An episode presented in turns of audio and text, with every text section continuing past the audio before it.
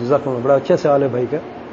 کہتے ہیں کہ بارہ ربی الاول کو بعض لوگ جو ہے بعض عبادات کا خاص طور پر اہتمام کرتے ہیں۔ بعض لوگ روزہ رکھتے ہیں بارہ ربی الاول کو خاص طور پہ۔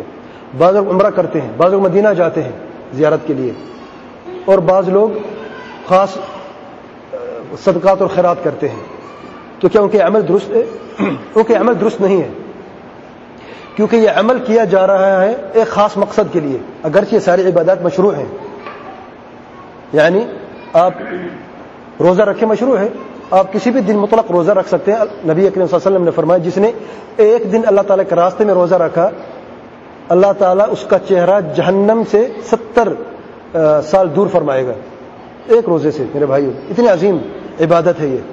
لیکن اس دن کا خاص تعین کرنا کہ یہ دن باعث اجر و ثواب ہے، اس دن کی کوئی خاص فضیلت ہے، اسی دن کے لیے اس روزے کو متعین کر اسی کے قید لگانا یہ درست نہیں ہے۔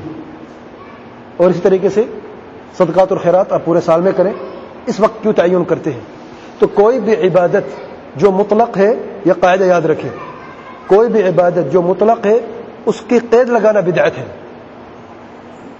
کوئی بھی عبادت جو مطلق ہے، اس کی قید لگانا بدعت ہے۔ نفر روزہ رکھنا مطلق ہے، کسی بھی وقت میں آپ رکھ سکتے ہیں۔ صدقات و خیر مطلق کسی بھی وقت آپ رکھ سکتے ہیں۔ نوافل پڑھنا مطلق نوافل سنت ہے۔ آپ کسی وقت بھی نوافل پڑھ سکتے ہیں۔ لیکن خاص طور پہ بارہ بیا کو آٹھ رکعت پڑھنی ہے، خاص وقت میں یہ بدایت ہے۔ کیوں بھائی؟ نماز تو ہم پڑھتے ہیں۔ کیونکہ نفل مطلق مطلق ہے۔ اس کی قید کیوں لگائی آپ نے؟ قید کی دلیل ہونی چاہیے۔ جب شارع نے نبی کریم صلی اللہ علیہ وسلم نے قید نہیں لگائی، تو ہم کیسے قید لگا سکتے ہیں؟ تو یہ سارے کے سارے عمل اگرچہ حقیقت درست ہیں، لیکن اس کی اس قید لگانے سے کی وجہ سے، اس کی تخصیص کرنے کی وجہ سے یہ سنت سے بدعت میں منتقل ہو جاتے ہیں۔ اب میں آپ سے پوچھتا ہوں، بدعت کی کون سی قسم ہے؟ بدع اضافی ہے جزاک اللہ خیر۔